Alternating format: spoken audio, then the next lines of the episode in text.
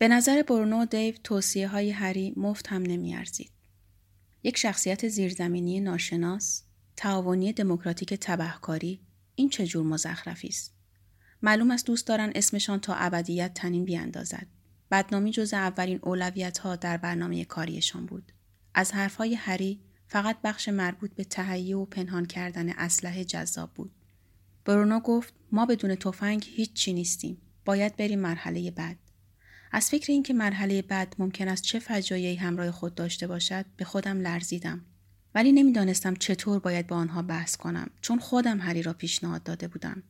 ضمنا برادرم را هم نمی توانستم از زندگی خشن بیرون بیاورم.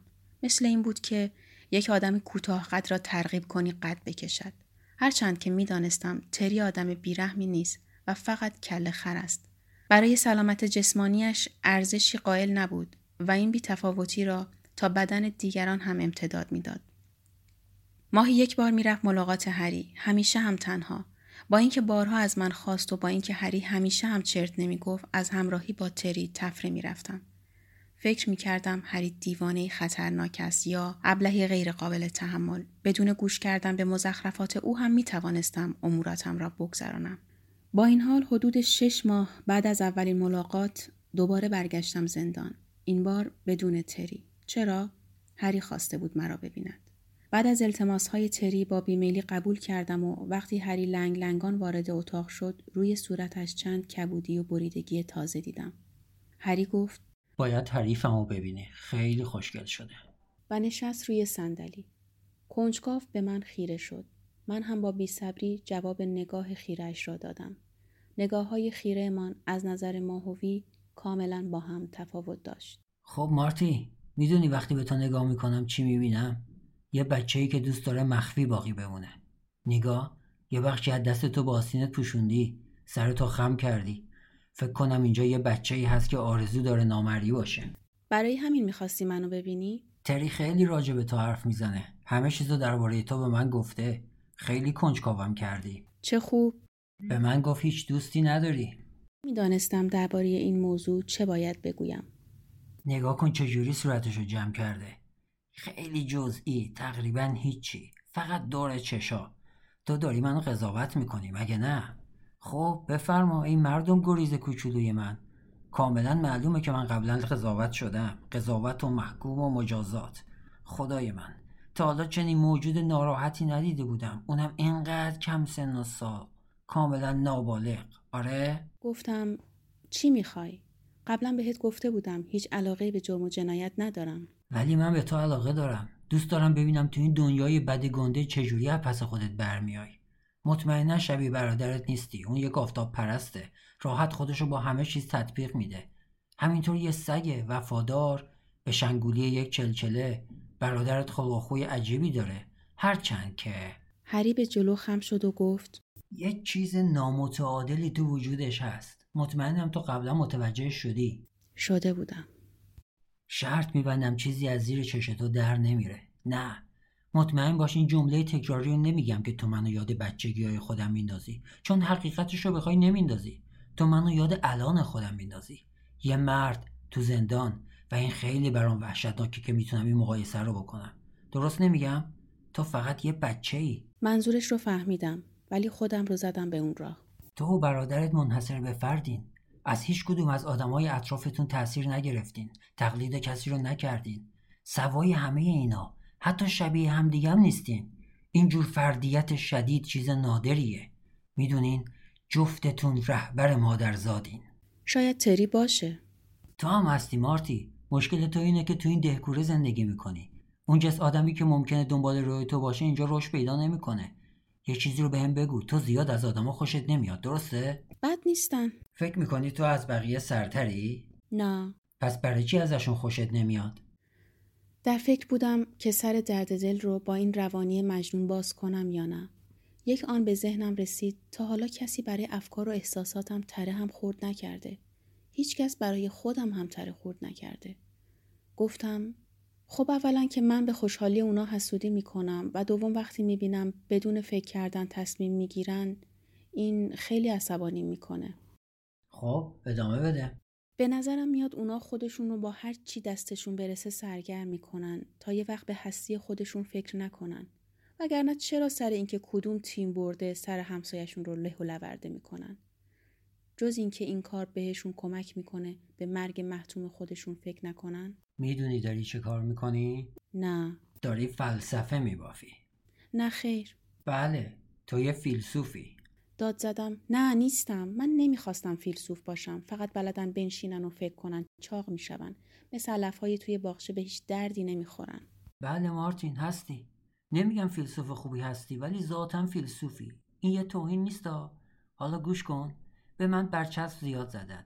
جانی، آنارشیست، یاقی، بعضی وقتام زباله انسانی. ولی هیچ وقت کسی به من نگفته فیلسوف. و چقدر حیف. چون یه جورایی هستم. من زندگی خلاف جریان رو انتخاب کردم. نه فقط به این خاطر که جریان عادی حالم رو به هم می‌زنه. بیشتر به این دلیل که منطق جریان برام زیر سواله. حتی مطمئن نیستم که این جریان اصلا وجود داشته باشه. چرا باید خودم رو به چرخ زنجیر کنم وقتی خود چرخ یه وسیله است یه اختراع؟ یه رویای عمومی برای بردگی کشیدن ما. هری خم شد جلو و بوی گند سیگار در دماغم پیچید. تو هم اینو حس کردی مارتی. خودت گفتی که نمی‌فهمی چرا اعمالشون رو بدون تفکر انجام میدن. می‌پرسی چرا؟ این برای تو سوال مهمیه. حالا من ازت می‌پرسم چرا انقدر میگی چرا؟ نمی‌دونم. اتفاقا می‌دونی. اشکالی نداره مارتین به هم بگو. چرا؟ خب از جایی که یادمه مادرم هر روز عصر به هم یه لیوان شیر سرد داده. چرا گرم نیست؟ چرا شیر؟ چرا به هم آب نارگیل یا شربت انبه نمیده؟ یک بار ازش پرسیدم. گفت همه بچه های همسن تو شیر می‌خورن. یک بار هم موقع شام به خاطر اینکه آرنجم رو گذاشته بودم روی میز دعوام کرد. پرسیدم چرا؟ گفت کار زشتیه. گفتم به کی برمیخوره؟ به تو؟ چرا؟ دست باچه شد و وقتی داشتم می‌رفتم به خوابم چون ساعت هفت شب وقت خواب بچه های زیر هفت ساله. فهمیدم کورکورانه از دستورات زنی پیروی می‌کنم که خودش کورکورانه از شایعه ها پیروی می‌کنه. فکر کردم شاید همه چیز نباید اینطوری باشه. شاید بتونن یه جور دیگه هم باشن. هر جور دیگه. پس فکر می‌کنی مردم چیزایی رو پذیرفتن که ممکنه صحیح نباشن؟ آخه مجبورن چیزها رو بپذیرن. وگرنه نمی‌تونن زندگی روزمرهشون رو بکنن. باید خانوادهشون رو سیر کنن باید بالا سرشون یه سقف داشته باشن. اینکه یه گوشه بشینن و فکر کنن و بپرسن چرا براشون تجمل حساب میشه. هری با خوشحالی دست زد. حالا تو دیدگاه متضاد رو انتخاب کردی تا صدای مخالف رو بشنوی. تو داری با خودت بحث و جدل می‌کنی. اینم یه نشونه دیگه برای فیلسوف بودنته. لعنت به هرچی فیلسوفه. من فیلسوف نیستم. هری بلند شد و آمد نشست کنارم. صورت له و لورده ترسناکش نزدیکم بود. ببین مارتی بذار یه چیزی بهت بگم. زندگیت از این بهتر نمیشه. به بدترین لحظه زندگیت فکر کن. داری بهش فکر می‌کنی؟ خب بذار بهت بگم از اون لحظه به بعد تو سراشیبی انحطاط افتادی. شاید. خودت می‌دونی هیچ شانسی برای خوشبخت شدن نداری.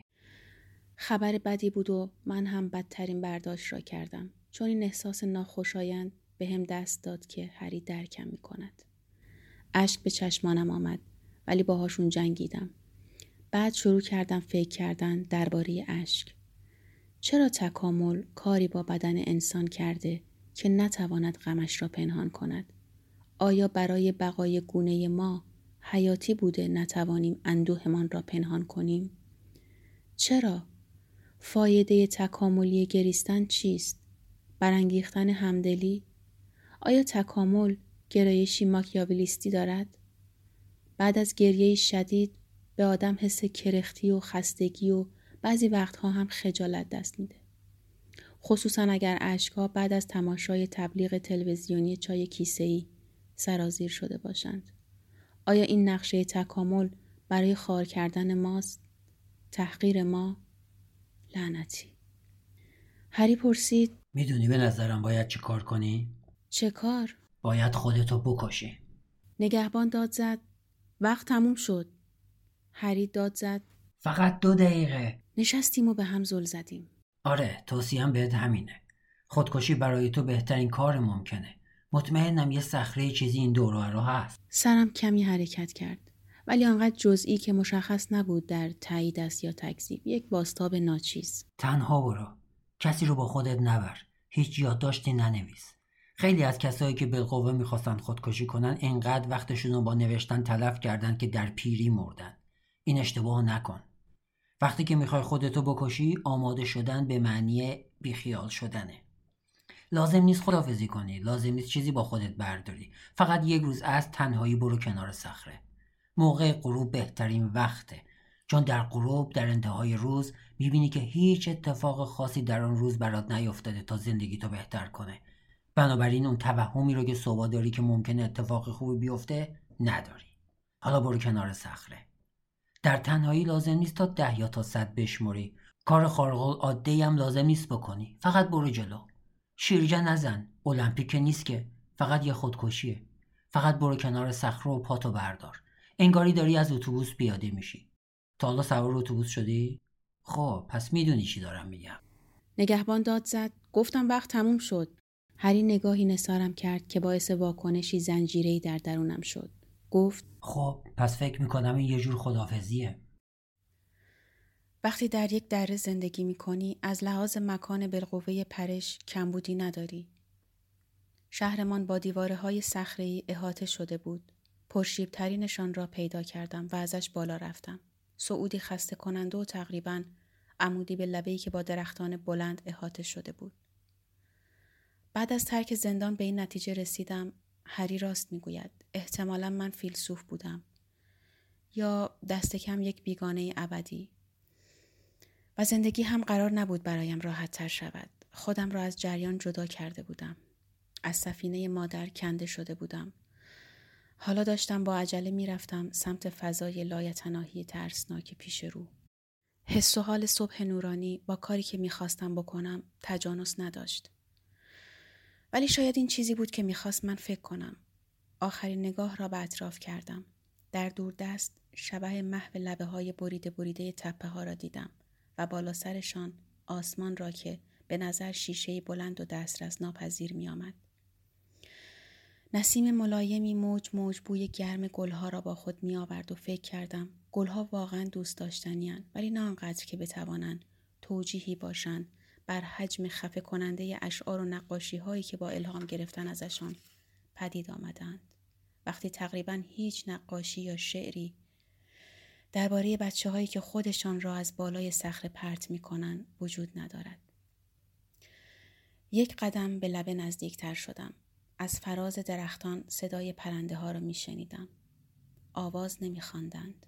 این طرف و آن طرف می پریدند و برگ ها را تکان می دادند. پایین روی زمین سوسک ها در خاک میلولیدند و به مرگ فکر نمی کردن. به نظرم نیامد جای خالیم چندان هم احساس شود. فکر کردم بودن در هر صورت تحقیر کنند است. اگر کسی ما را در حال ساختن، فاسد شدن، خلق کردن، تباه شدن، باور داشتن و پلاسیدن ببیند، نمی‌تواند از خنده دست بردارد. پس چرا که نه؟ من از انتحار چه می‌دانم؟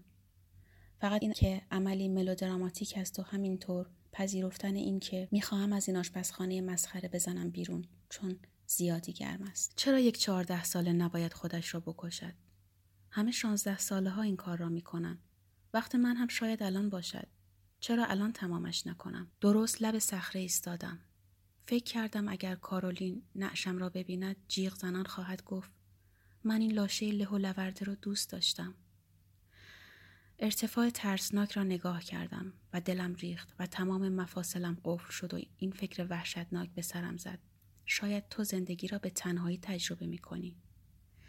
می توانی هر چقدر دوست داری به یک آدم دیگر نزدیک شوی. ولی همیشه بخشی از خودت و وجودت هست که غیر قابل ارتباط است.